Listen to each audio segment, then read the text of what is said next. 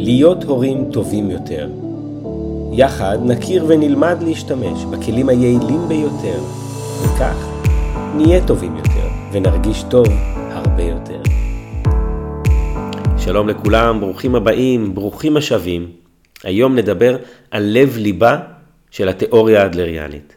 על מה שאצלי לפחות עשה שינוי משמעותי מאוד בדרך שבה אני מבין את הילדים שלי. מבין את מה מניע אותם, מה גורם להם לפעולה.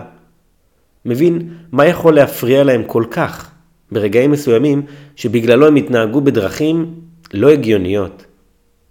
התיאוריה האדלריאנית מציגה שינוי משמעותי מתיאוריות אחרות שחלקנו מכירים. תיאוריות על יצרים פנימיים שמניעים אותנו, או תיאוריות על סיבה ותוצאה. אדלר מציג גישה שמשאירה את האחריות אצל האדם עצמו, ומסבירה שהכל קורה מבחירה. שכל פעולה שבה אנחנו בוחרים לפעול, כל מחשבה או כל אמונה שלנו, היא בעצם בחירה שלנו. וכמו על פי דעתו של אדלר, זה כל כך מתאים גם לגישת ה-NLP שבה רוב הבחירות שלנו הן בכלל לא מודעות.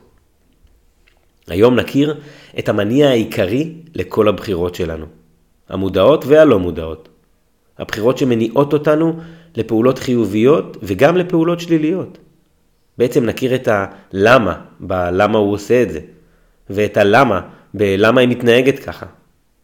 בדרך הזאת נוכל להבין בהרבה יותר היגיון את הבחירות של הילדים שלנו להתנהגות. כמובן שלא נדע מה הגורם לכל התנהגות, ולא נוכל להסביר כל דבר, אבל נבין את מטרת העל, הגבוהה ביותר, של הילדים, של כל בן אדם, שלנו. כך שאם נעשה פעולות שאמורות לקרב את הילדים שלנו לאותה מטרה, למטרת העל, נוכל לאפשר להם להרגיש במיטבם. נוכל לאפשר להם להרגיש כמה שיותר שקט ורוגע ברמה הפסיכולוגית. ככה הם יהיו פנויים ללמידה, להתפתחות, ככה הם ישתפו פעולה בסבירות הרבה יותר גבוהה בכל תחום בחיים. ככה הם גם לא ייאלצו להתנהג באותה התנהגות שלילית ומפריעה, באופן מודע או לא מודע, כדי לנסות לזכות בתשומת לב או ביחס שלנו ההורים, ברגעים שבהם זה ממש לא מתאים לנו. הרי בעצם מי, מי ירצה לבחור בהתנהגות שמזיקה לו, שפוגעת לו בגוף או בנפש? מי ירצה להתנהג בצורה שתפגע באנשים שקרובים לו, אנשים שהוא אוהב, באבא שלו, באימא שלו, בחברים שלו, אפילו בעצמו, וואלה אף אחד. עם זאת, אנחנו רואים כאלה התנהגויות, מכל מיני צורות. ברוב המקרים, המניע לא ברור לנו. הגורם עצמו להתנהגות לא מובן, וברוב המקרים הוא גם לא מודע. זה אולי נשמע קצת לא נוח, לא נעים או אפילו מעצבן לחשוב שאנחנו בוחרים בהתנהגות השלילית שלנו. אבל זה אופטימי מאוד לדעתי, כי היום נבין למה. למה אנשים בוחרים באופן מודע או לא מודע להתנהג בצורה שנראית לכל עין שלילית, פוגענית, לעתים אפילו הרסנית. עיקר הפרק הזה יידון בנושא נקודת מבטם של הילדים וההתנהגויות שלהם, המקור להתנהגויות שלהם, לכל ההתנהגויות שלהם. לפי התיאוריה האדלריאנית שייכות היא מקור המוטיבציה לכל פעולה. שייכות במובן העמוק של המילה, לא רק אה, שייך כמו belong to, אלא במובן רחב ועמוק יותר, ומיד נגדיר מה זה אומר, מה המשמעות של המילה שייכות באדלריאנית. אלפרד אדלר קבע שאנחנו חברתיים, שאנחנו יצורים שנולדו, יועדו, בעצם התפתחו באבולוציה לחיות בחברה. הוא קבע שבכל המין האנושי, כל אדם ואדם אמור לחיות בחברה, שזה צורך שלנו, שזה צורך משמעותי, חיוני, בסיסי מאוד, זה צורך פסיכולוגי. הוא אפילו אמר שזה צורך חיוני ממש כמו לנשום. הצורך הזה להשתייך לקבוצה, להרגיש שייכות, להיות חלק מ, להרגיש חלק מ, לדעת ללא כל ספק שאני חלק מ, ושאין על זה שום עוררין. ובאמת לאורך כל חיינו אנחנו עוברים מקבוצה לקבוצה. סך הכל בגדול, אנחנו חיים בקבוצות. כשהמשפחה היא בעצם הקבוצה הראשונה שאליה אנחנו משתייכים, אחריה לקהילה שלנו, לחברים שלנו, אחרי זה לעם שלנו, לאוכלוסייה, לחברה, ובסוף למין האנושי כולו. וכמה הגיוני לחשוב שאנחנו כבני אדם רוצים להרגיש טוב. לכן, אנחנו שואפים להרגיש טוב. וכדי להרגיש טוב בקבוצה, כל קבוצה, כולל ובפרט במשפחה הגרעינית שלנו, אנחנו צריכים להרגיש שייכים. אנחנו צריכים להיות שייכים. תחושת השייכות, כפי שהיא מוגדרת בתיאוריה האדלריאנית, מורכבת מחמישה מרכיבים. תחושת ערך, משמעות אישית, התייחסות אישית, תרומה ומועילות, וצמיחה, גדילה והתפתחות. זה בעצם אומר שאם נענה ונמלא את כל חמשת המרכיבים האלה, שמרכיבים את הצורך הכללי, תחושת השייכות תהיה במיטבה, והאדם ירגיש סיפוק. אז הוא ישתף פעולה, ויהיה פנוי לגמרי ללמידה. שייכות בקבוצה זה, זה להיות שייך, זה להרגיש שייך. ובפשטות זה כאילו להרגיש שאני אהוב, שאני נחוץ, אני חשוב, ושאני יכול, שאני מסוגל, שיש לי השפעה. הצורך הזה בשייכות הוא משהו שאנחנו עוסקים בו בעצם מגיל אפס. זה אפילו משהו הישרדותי. כל הסיפור התחיל מנחיתות. כשתינוק נולד, הוא בנחיתות. הוא חסר כל ישע. הוא תלוי במאה אחוז בהורים שלו לכל דבר. מפתח מהר מאוד את המחשבה שאם ההורים שלי לא ייתנו לי אוכל, אם ההורים שלי לא יטפלו בי, אני אמות. והוא צודק. בגלל זה הצורך הזה, זה כמו להתקיים, זה כמו אוויר לנשימה. אם ננסה רק לרגע לחשוב על הנקודת מבט של התינוק הזה שנולד, בנחיתות מלאה, שמהר מאוד לומד שההורים שלו הם האחראים עליו. הם, בזכותם הוא יאכל, בזכותם הוא ישתה, הם יטפלו בו, ינקו אותו. כל דבר שהם צריכים עד שהוא יהיה עצמאי. והוא מבין מהר מאוד שהוא חייב להיות שייך אליהם, הוא חייב להרגיש שייך אליהם, הוא חייב לדעת בביטחון מלא שהוא חלק מהם, שהוא שייך אליהם, כי אחרת הוא לא יוכל לשרוד בעולם. ככה נוצר גם הצורך הזה לבדוק ולאשר את השייכות הזאת. זה לא מספיק להרגיש את זה פעם אחת, זה לא מספיק לדעת את זה פעם אחת. אנחנו רוצים לוודא את זה כל הזמן, כל הזמן, שזה לא נגמר, שזה לא ירד, שזה לא יידרדר. ומשם בעצם מתחילה תחושת השייכות הבסיסית להורים. משם זה עובר למשפחה, וככה התחושה מורגשת לכל קבוצה רחבה יותר שאנחנו משתייכים אליה. זה קורה בשלבים. ראשית, אנחנו צריכים להרגיש שייכים לגמרי לקבוצה המשפחתית, ורק כשזה יורגש באופן מלא, נוכל להתפנות ולהשתייך לקבוצה הבאה. נוכל להשתייך לקבוצה רחבה יותר וגדולה יותר של אנשים. אז בואו נתחיל לפרק ולפרט מהי בדיוק תחושת השייכות, ממה היא מורכבת, מה בדיוק המרכיבים שלה, שלכל אחד יש את המאפיינים שלו, ושלכל אחד יש מענה שהילד רוצה לקבל. חמשת המרכיבים האלה יחד יבנו וירכיבו תחושת שייכות מלאה.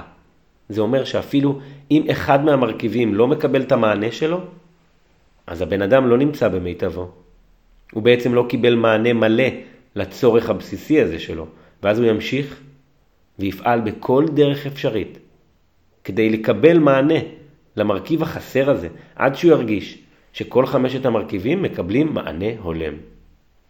זה נקודה טובה להזכיר שתחושות זה משהו סובייקטיבי, ובגלל זה אין באמת הוראות יעילות ליצירת תחושת שייכות לכל אדם, זה לא סדר פעולות. אבל כן אה, נמצאו דרכים שמאוד מעודדות את תחושת השייכות של ילדים ואנשים בכלל, ובמיוחד בשלבי התפתחות של ילדים צעירים. ערכים וצורות התנהגות מסוימות יעלו את הסבירות שהילד ירגיש שייכות מלאה, כמו שיחה משפחתית, כמו עידוד, כמו התייעצות, כמו שיתוף, כמו בקשת עזרה, ויש גם דרכים שפוגעות ומעכבות את תחושת השייכות, כמו איומים, עונשים, ועליהם גם נדבר בפרקים אחרים, זה לא הזמן לפה. אז כדי להרגיש טוב יותר את המשמעות האמיתית של אה, תחושת השייכות, בואו נעשה תרגיל קצר. תנסו להיזכר רגע בקבוצה, קבוצה של אנשים, חברה, שבה הרגשתם טוב, שבה הרגשתם ממש במיטבכם, שאתם יכולים להיות מי שאתם. עכשיו תנסו גם להיזכר בקבוצה אחת שלא. קבוצה אחת שלא היה לכם טוב, קבוצה אחת שלא הייתם במיטבכם. אולי הייתם שקטים, אולי הייתם מופנמים יותר. ובואו ננסה להבין מה היה שם, מה היה בקבוצה הטובה הזאת שנתנה לכם להרגיש טוב, ומה היה בקבוצה הלא טובה הזאת שלא נתנה לכם להרגיש טוב. אז לפעמים אנשים אה, אומרים לי שזה מקום העבודה שלהם. ומה היה שם טוב? היו לי שם חברים ממש טובים, ושיתפו אותי בקבלת החלטות של ההנהלה. וממש הרגשנו שאנחנו משפיעים בקבלת החלטות. כאלה מהותיות של החברה, היו שיחות עם המנכ"ל, שהיה ממש מתייחס לכל עובד ולדעות שלו, הרגשנו חשובים. היה כזה לוח שסיפרו על כל אחד מאיתנו ועל המשפחה שלו. שלחו אותנו לקורסים מאוד מעשירים. חגגו איתנו הצלחות. הרגשנו חלק מהמערכת כולה. לפעמים אנשים אומרים שהקבוצה הטובה שלהם הייתה היחידה שלהם בצבא, ששם הרגישו שממש ממצים את עצמם. הרגשתי שאני ממצה את עצמי ואת היכולות שלי, שאני בא לביטוי. הרגשתי שהחברים שלי היו מעל הכל. הלכנו כולנו עם הסמל יחידה בגאווה עצומה. הרגשנו שאנחנו עושים שינוי משמעותי בהגנה על המדינה. לכל אחד מאיתנו היה תפקיד ייחודי, עם הכשרה ייחודית. היינו אחים. ויש כאלה שמספרים על אגודה או עמותה, או איזשהו ארגון שנתן להם להרגיש כל כך טוב, להרגיש במיטבם. שם מתארים שהרגשנו שאנחנו עובדים למען מטרה ממש חשובה. שהרגשתי שאני תורם הרבה, הרגשתי שיחד אנחנו הרבה יותר ממה שאנחנו כל אחד. שהרגשנו שכולנו עושים שינוי משמעותי בעולם, שלכולם יש יד בדבר הזה.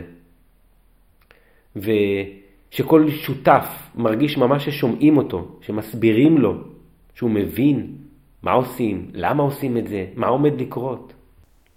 וכשאני שואל אנשים על קבוצה שבה הם לא הרגישו במיטבם, זה עדיין יכול להיות העבודה, צבא או קבוצה אחרת, אבל זה לרוב מקומות שבהם לא התייחסו אליי. מקומות שהרגשתי שקוף. מקומות שלא לא הבנתי בדיוק מה אני עושה, מה התפקיד שלי, לא הרגשתי חשוב בכלל. לא התייחסו אליי, לא היו דברים שהייתי צריך אותם, לא, לא התייחסו לצרכים שלי. וכל מיני דברים נוספים. אבל בכל אחת מהדוגמאות האלה, דוגמאות אמיתיות לגמרי, שהרבה אנשים מרגישים, יש התייחסות לכל אחד ואחת מחמשת מרכיבי השייכות, כמו שהם מתוארים בתיאוריה האדלריאנית, ובואו נתחיל לפרט. המרכיב הראשון, התייחסות אישית. התייחסות אישית זה מתי שאני מרגיש שממש מתייחסים אליי, שרואים אותי. שאני מרגיש שדואגים לי, שאוהבים אותי. כזה שאור הזרקורים מופנה אליי, אבל ממש לא בכוונה שלילית ונוצצת כזאת, אלא באמת, ש, שמתייחסים אליי, נותנים לי תשומת לב, פונים אליי, שומעים אותי, רוצים לשמוע את הדעה שלי. התייחסות כזאת משאירה בי הרגשה ש, שהכירו והתייחסו לצרכים האישיים והמיוחדים שלי. זה ההפך הגמור מ, מלהרגיש שקוף. מזה שלוקחים מישהו כמובן מאליו. זה ההפך הגמור מ, מלהיות רק שם, סתם, עוד חבר. זה ההפך מלהיות אחד מיני רבים. זה, זה מעניק תחושת ביטחון גבוהה מאוד, כשאני מרגיש שמתייחסים אליי אישית. המרכיב השני, שמרכיב את תחושת השייכות בשפה האדלריאנית, זה משמעות אישית. זה המצב שיש לי הרגשה שה... שיש משמעות לפעולות שלי, למעשים שלי, לדעות שלי, שיש להם משמעות. אני מרגיש חשוב, אני מרגיש שאני חשוב למישהו, שאני מרגיש חשוב למשהו. אני מרגיש נחוץ, שאוהבים אותי, שרוצים אותי, שאני יכול לעשות דברים באמת, שיש לי מסוגלות, מסוגלות כזאת מוערכת, שאנשים מכירים ביכולות שלי ורוצים אותם. זו תחושה שנותנת לי הרגשה שאוהבים אותי בתור מי שאני. אני רוצה להרגיש שיש לי יכולות משפיעות. אני רוצה להרגיש שאני משאיר חותם, ושיש משמעות אמיתית להתנהגות שלי, לפעולות שלי, ליכולות שלי. זה בעצם משמעות אישית. המרכיב השלישי הוא תחושת ערך. תחושת ערך זה מתי שאני מרגיש כבוד, שאני מרגיש שווה, שווה בין שווים, שאני מרגיש מוערך, שאני מרגיש שבאמת מעריכים אותי, את הערך האישי שלי, ולכן לא יכולים לוותר עליי. שמכירים באמת מה יש לי לתת ולמה אני ראוי, ושאני ראוי לכל מה שכולם ראויים. שוויון ערך זה בסיס לדמוקרטיה, שבה כולם בעצם שווים. חוסר שוויון ערכי זה מצב שמישהו מרגיש שמגיע לו פחות, סתם מעצם היותו, לא בגלל התפקיד שלו. אם ניקח את זה לעולם הילדים, זה ילדים שיכולים להרגיש שמגיע להם פחות כי הם קטנים, אז מגיע להם פחות ממה שמגיע למבוגרים. במקומות ש... שבהם אני לא מרגיש תחושת ערך, אז אני מרגיש שמישהו מקבל יותר על חשבוני. שאני מרגיש שאני לא שווה ושאני מרגיש שאני ריק, זה ההפך מלהרגיש בעל ערך. המרכיב הרביעי בתחושת השייכות בשפה האדריאנית הוא תרומה ומועילות. תרומה ומועילות זה מתי שאני מרגיש שאני משפיע, שלמעשים שלי יש תרומה אמיתית, שאני עוזר למשהו גדול יותר ממני, שצריכים אותי. שאולי אני בורג במערכת, אבל צריך את הבורג הזה. שיש לי חלק בפעולות גדולות יותר ממני, גם אם זה בתפקיד מוגדר מאוד ותחום, גם אם זה משהו שהוא יחסית קטן בעיניי, אני עדיין רואה את התרומה הרחבה. אני מרגיש שאני עוזר ולוקח חלק באיזשהו תהליך גדול. תרומה ומועילות בתא המשפחתי יכולה לבוא לידי ביטוי בעזרה במשימות הבית, בתחזוקה של הבית, באוכל, באווירה אפילו. כל מה שבעצם ההורים עושים כדי לשמור על בית מתפקד, ובו הילדים יכולים לקחת חלק. זה ההרגשה הזאת שאת זה אני עשיתי.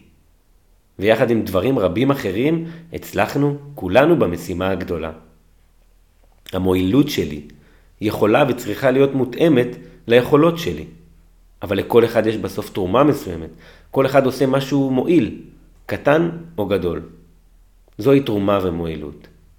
המרכיב האחרון שמרכיב את תחושת השייכות בשפה האדלריאנית זה צמיחה, גדילה והתפתחות, וזה גם מורכב משלושה. צמיחה זה מצב שבו אני הופך להיות יותר ממה שאני עכשיו.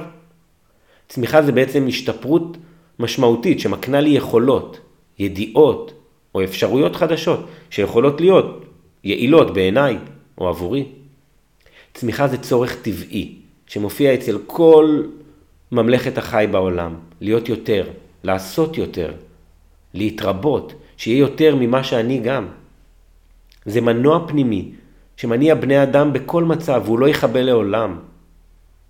כל תינוק שמתחיל לגלות את העולם רוצה, מצפה בעצם לצמוח, להתפתח, להצליח דברים שהיום הוא לא מצליח.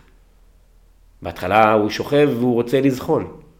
אחר כך הוא רוצה לעמוד, רוצה ללכת כמו הגדולים, לרוץ, לגדול, להיות מסוגל לעוד ועוד. הרצון העז הזה שיש לכל ילד להיות ילד גדול, להיות מסוגל למה שהגדולים מסוגלים, ואפילו בלי שום הסבר הגיוני שנמצא בראשם. זו תחושה שכל הילדים חולקים. וזה מתחיל מאותה תחושת נחיתות שבה התינוק מתחיל את תחילת חייו, והוא מבין שיש גדולים שהם מסוגלים והם עצמאים, ואני לא מסוגל. אז הוא לומד מהר מאוד שגם הוא רוצה להיות מסוגל. כי בזכותם הוא נשאר חי. אז אם הוא יהיה גדול, הוא יוכל להיות עצמאי. החלק השני של המרכיב הזה, הגדילה, היא מרכיב ביולוגי לגמרי, שמתייחס ממש גם לגדילה פיזית, לצורך הטבעי שיש לבני אדם ולכל החיים, לגדול ולהתרבות בסופו של דבר, לצמוח פיזית, וככה להיות מסוגל לדברים חדשים שהיום לא אפשריים, אולי בגלל מגבלת הגודל. החלק האחרון הוא התפתחות, התפתחות יכולה לבוא במגוון תחומים. זה יכול להיות התפתחות קוגניטיבית, שכלית, שבה אנחנו מתפתחים ומגיעים ליכולות חדשות, כאלה שלא היו לנו. וזה דבר שמעודד אותנו להמשיך בדרך הזאת, לחשוב על דברים מורכבים יותר, להבין סיבה ותוצאה. אלו יכולות שמתפתחות עם הגיל. היכולת לחשיבה מופשטת והיכולת לתכנן דברים מורכבים, זה משהו שאצל ילדים צעירים עדיין אין, ומתפתח עם הזמן. התפתחות יכולה להיות גם במובן הרגשי, התפתחות רגשית, שבאה לידי ביטוי ב... ביכולת של הילדים להביע, להכיל, להבין רגשות שלהם ואחר כך של אחרים. היכולת לווסת רגשות והיכולת לאמפתיה גם הן מתפתחות עם השנים ולאט לאט. היכולת לתת שמות, לתת לגיטימציה למגוון רחב יותר של רגשות, זה משהו שמתפתח עם הגיל. ישנה גם התפתחות בפן החברתי.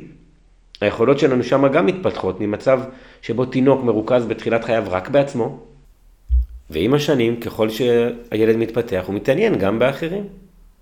אז הוא מחייך אלינו ההורים, ומגיב אלינו, הוא רוצה את החברה שלנו, שבהתחלה זה כמובן אבא ואימא, אבל לאט לאט הצורך הזה גדל ומתפתח, והוא רוצה להיות חלק מהאחים שלו, מכל המשפחה, חלק מהחברים, מהחברה, ומכל בעצם קבוצה שאליה, אנחנו משתייכים. אני מאוד מקווה שהצלחתי להעביר את התחושה ואת העוצמה של הצורך הבסיסי הזה, אבל יחד עם זאת צריך לזכור שמדברים פה על משהו סובייקטיבי. תחושה זה משהו אינדיבידואלי, כל אחד ומה שהוא מרגיש. וזה כל כך חשוב לזכור, כי לפעמים נראה לנו שאנחנו עושים את כל מה שצריך כדי שהילדים ירגישו, לדוגמה, התייחסות אישית. השאלה היא מה הילד עצמו מרגיש. גם אם אני נותן כרגע תשומת לב לילד שלי, השאלה אם הוא מרגיש שאני נותן לו. השאלה אם הוא מרגיש שאני נותן לו מספיק, לפי מה שהוא חושב. זו הסיבה בהרבה מהמקרים שכשנולד אח צעיר או אחות צעירה, הילד הבכור או הילדה הבכורה מרגישה ממש הרעת תנאים, כי היא התרגלה לתשומת לב אחרת של שתיים על אחד, ועכשיו הכל השתנה. אם אנחנו ההורים רואים בהתייחסות מסוימת מענה מלא לצרכים של הילדים, השאלה היא מה הם מרגישים, השאלה היא איך הם רואים את זה. אנחנו יכולים לחשוב שאנחנו נוקטים בשוויון מלא כלפי כל המשפחה, שכל הילדים שווים וזכאים לאותן זכויות ואותן חובות בעצם, אבל בסוף אחד הילדים שלנו מרגיש שונה, ואולי בפרשנות שלו, אולי בטעות, אולי גם בצורה לא מודעת, הוא לא מרגיש שווה מאיזושהי סיבה. אז השאלה החשובה היא, מה הם מרגישים? האם הם באמת מרגישים שווי ערך? כי לתחושה אין מילים. תחושה היא לא רק מה שאמרנו להם, גם אם חזרנו על זה אלף פעמים, ואמרנו לילד שלנו אלף פעמים שאנחנו אוהבים אותו בדיוק כמו שהוא, ואנחנו רוצים שהוא יישאר כמוהו, ואנחנו אוהבים את כל התכונות שלו ביחד. השאלה היא מה הוא מרגיש. במהלך ההתפתחות של ילדים הם לומדים כל הזמן. הם אוספים עוד פיסה ועוד פיסה של מידע ומרכיבים את ההיגיון הפרטי שלהם. זה בעצם הדרך שלהם לצייר את תמונת המציאות שלהם, ובין היתר את תחושת השייכות הכללית שלהם.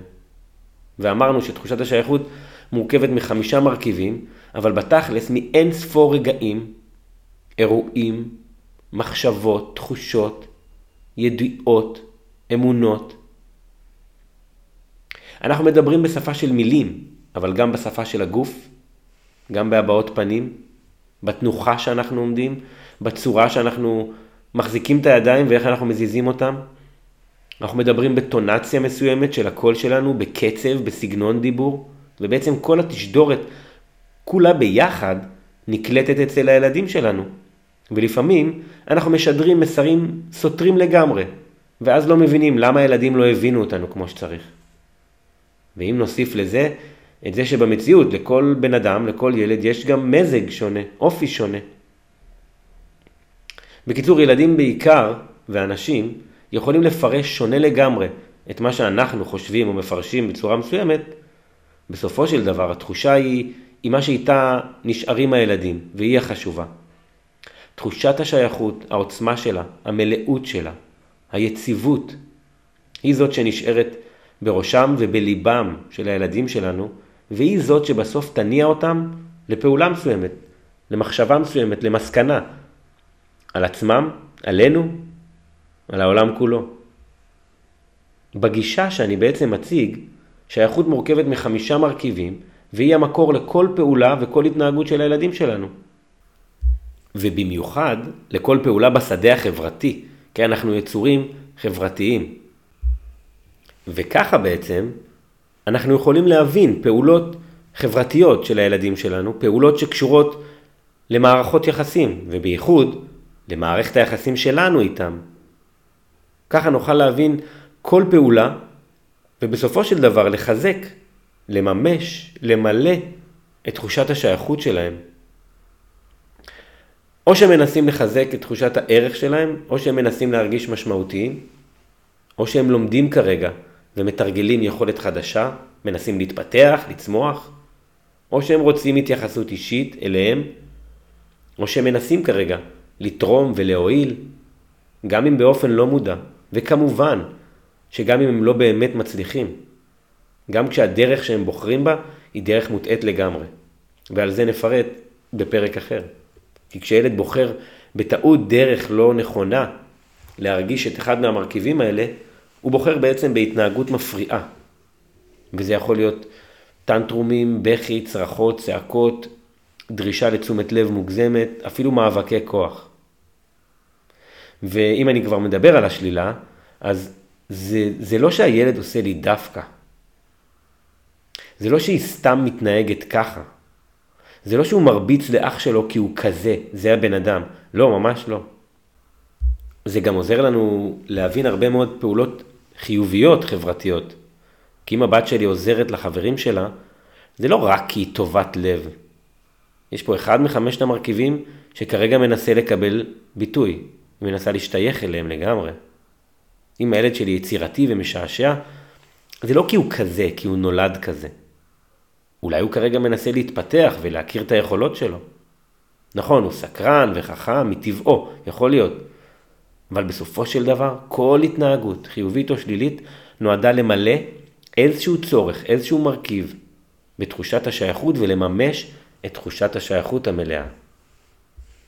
ולדעתי זה הדבר המדהים והמקסים בנו, בני האדם ובילדים בכלל, שלכל אחד יש את הדרך שלו. לכל אחד יש את המשמעות הדומה אבל עדיין שונה לגמרי להרגיש שייך. לכל אחד ואחת יש את הדרך שלו או שלה להרגיש שייכות מלאה. וזה הגיוני, כי הרי כל אחד מאיתנו חווה את העולם קצת שונה, ומפרש את העולם קצת שונה, ומנסה את היכולות ואת הדרך הייחודית שלו באופן הייחודי והמתאים רק לו. ורצף החוויות השונות שכל אחד מאיתנו חווה מאז הילדות, יוצרות לכל אחד את הייחודיות שלו בדרך שבו, שבה הוא מממש את תחושת השייכות שלו.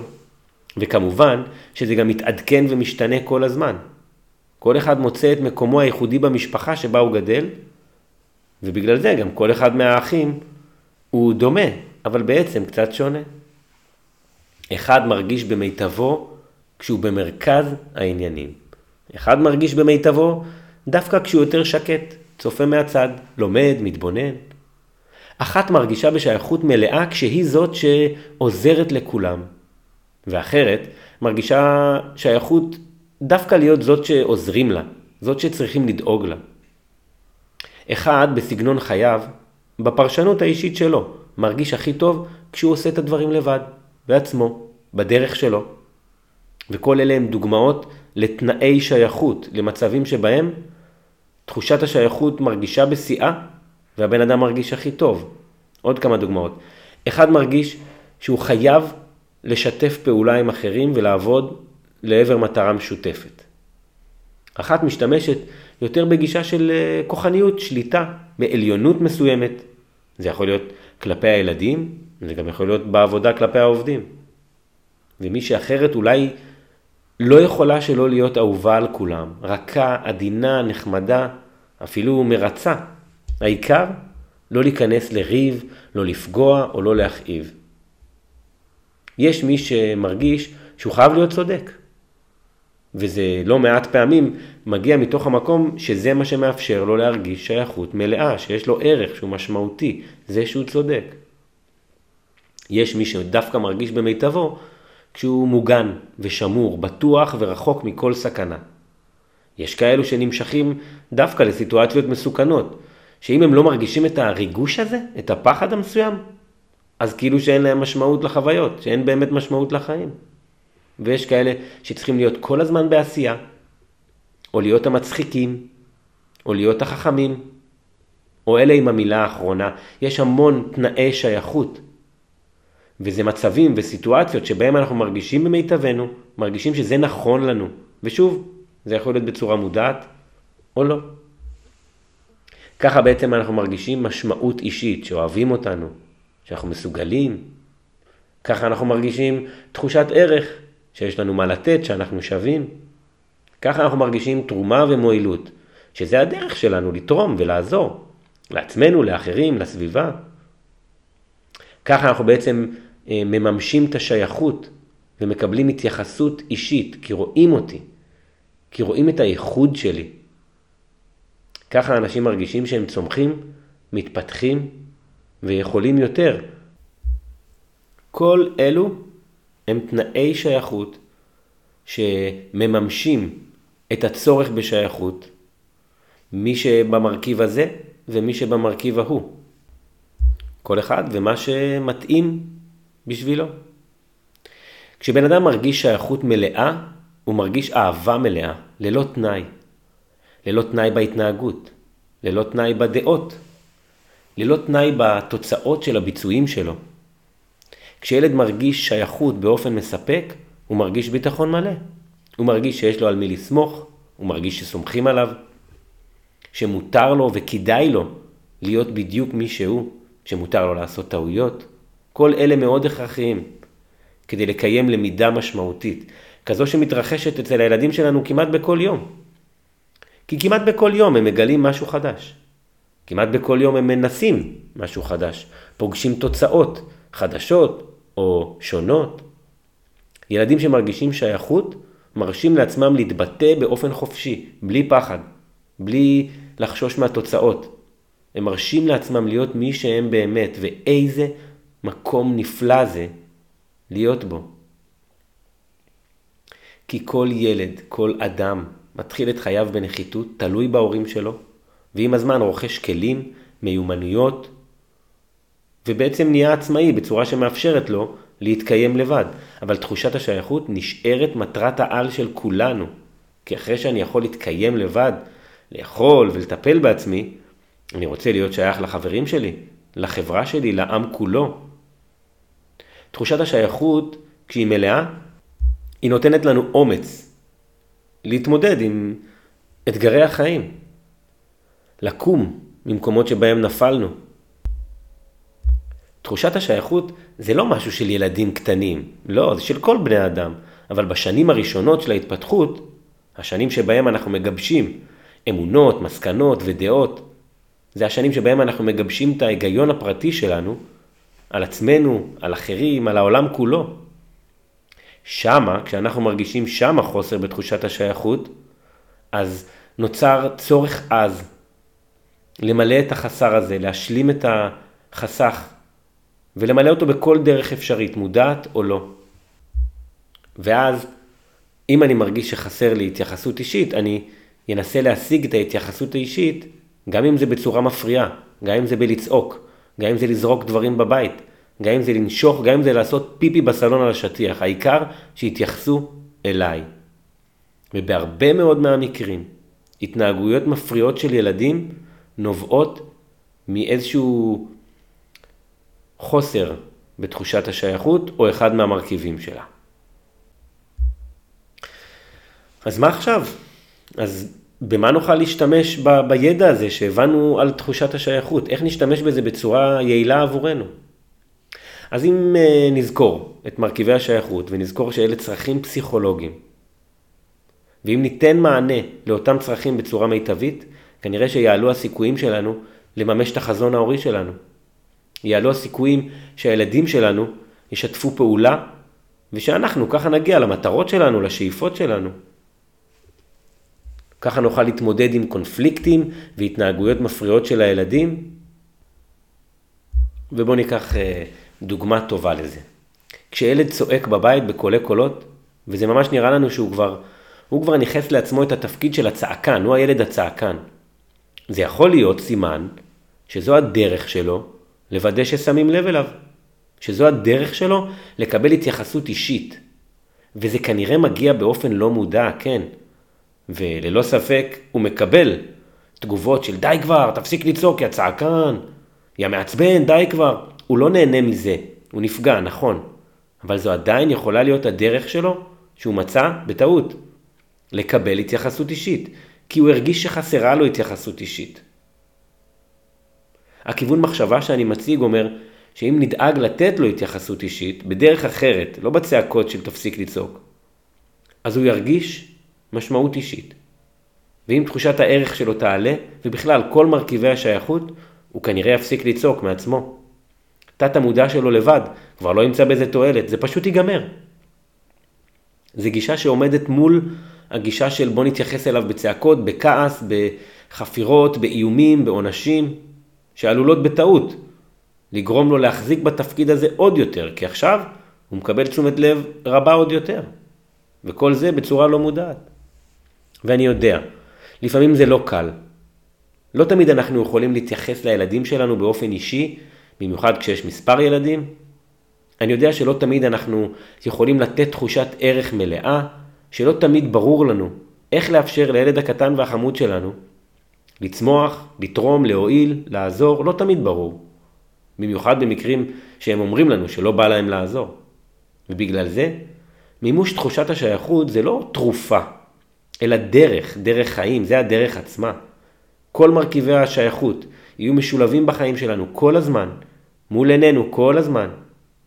כך שברוב הסיכויים הילדים שלנו ירגישו שייכות מלאה תמיד. אין פה כוונה להגיד שנדאג לתחושת השייכות רק כשיש צרות.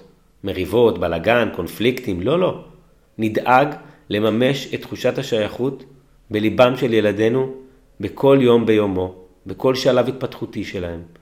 ככה מראש נשאיר את הצרכים שלהם ממומשים, והילדים שלנו לא יידרשו בכלל לאמץ שום התנהגות מפריעה.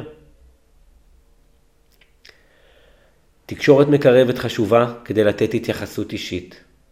בית דמוקרטי וכבוד הדדי חשובים מאוד כדי להעניק לילדים שלנו תחושת ערך גבוהה. שיתוף פעולה חשוב כדי לאפשר לילדים שלנו להרגיש שהם תורמים, שהם מועילים. ונזכור, לא נדבר לילדים שלנו בזלזול, כי זה פוגע בתחושת הערך. לא נקטע את הדברים שלהם, כי זה ממש מונע התייחסות אישית. לא נקבל תמיד החלטות רק בעצמנו ההורים, כי זה לא מאפשר תחושה של משמעות אישית. לא נציב לילדים שלנו ציפיות נמוכות מדי, אתגרים פשוטים מדי, ולא נעשה הכל עבורם כי זה מונע התפתחות וצמיחה. לא נטפל בעצמנו בהכל ונמנע מהילדים שלנו לעזור, נתקתק את כל הבית, לא נאפשר להם לא לעשות כלום, כי זה ממש מונע מהם להרגיש איזושהי תרומה ומועילות. וכמה דוגמאות מהחיים ביום יום ואיך זה מתקשר לתחושת השייכות. ילד שנולד לו אח ירצה לקבל הרבה יותר התייחסות אישית. אז נדאג לזמן אישי איתו. נדאג לתת לו משימות ולהיות חלק. ילדים שמסרבים להיכנס למקלחת או בררנים באוכל, יכול להיות שזה מה שנותן להם להרגיש משמעות אישית, שישימו לב אליהם. זה מה שנותן להם להרגיש שהם מחליטים על משהו, שהם משפיעים על משהו. ננסה לתת להם, להחליט ולהשפיע על דברים אחרים. ובכלל בהרבה מאוד מקרים, הורים מגיעים להדרכת הורים ומתלוננים על קונפליקטים ובעיות שיש להם בבית עם שגרת היום, עם התנהגויות של הילדים, עם שיתוף פעולה מצד הילדים. ולרוב, ההמלצה להתמודדות תהיה מחולקת לשניים. מצד אחד, להפחית ולהימנע מכל התנהגות שפוגעת בתחושת השייכות, ומצד שני, לאמץ דפוסי התנהגות ויחס כזה כלפי הילד, שיקדם את תחושת השייכות. הטיפול וההתמודדות היא משני הצדדים. שיעורי בית. לפרק הזה יש שיעורי בית, והם עבודה אישית ועצמית, אין בדיקה. קחו את חמשת המרכיבים וחפשו. איפה אתם דואגים לקדם את תחושת השייכות? איפה אתם נוקטים ממש בפעולות שמעלות ומחזקות את תחושת השייכות של הילדים שלכם, לפי המרכיבים. תנסו לחשוב על כל ילד בנפרד ולא בכלליות, וככל שנרד יותר לפרטים, נבין את ההשפעה שלנו טוב יותר. ככה בעצם נוכל להיות הורים טובים יותר. תודה רבה על ההאזנה, אנחנו ניפגש בפרק הבא. להיות הורים טובים יותר. יחד נכיר ונלמד להשתמש בכלים היעילים ביותר, וכך נהיה טובים יותר ונרגיש טוב הרבה יותר.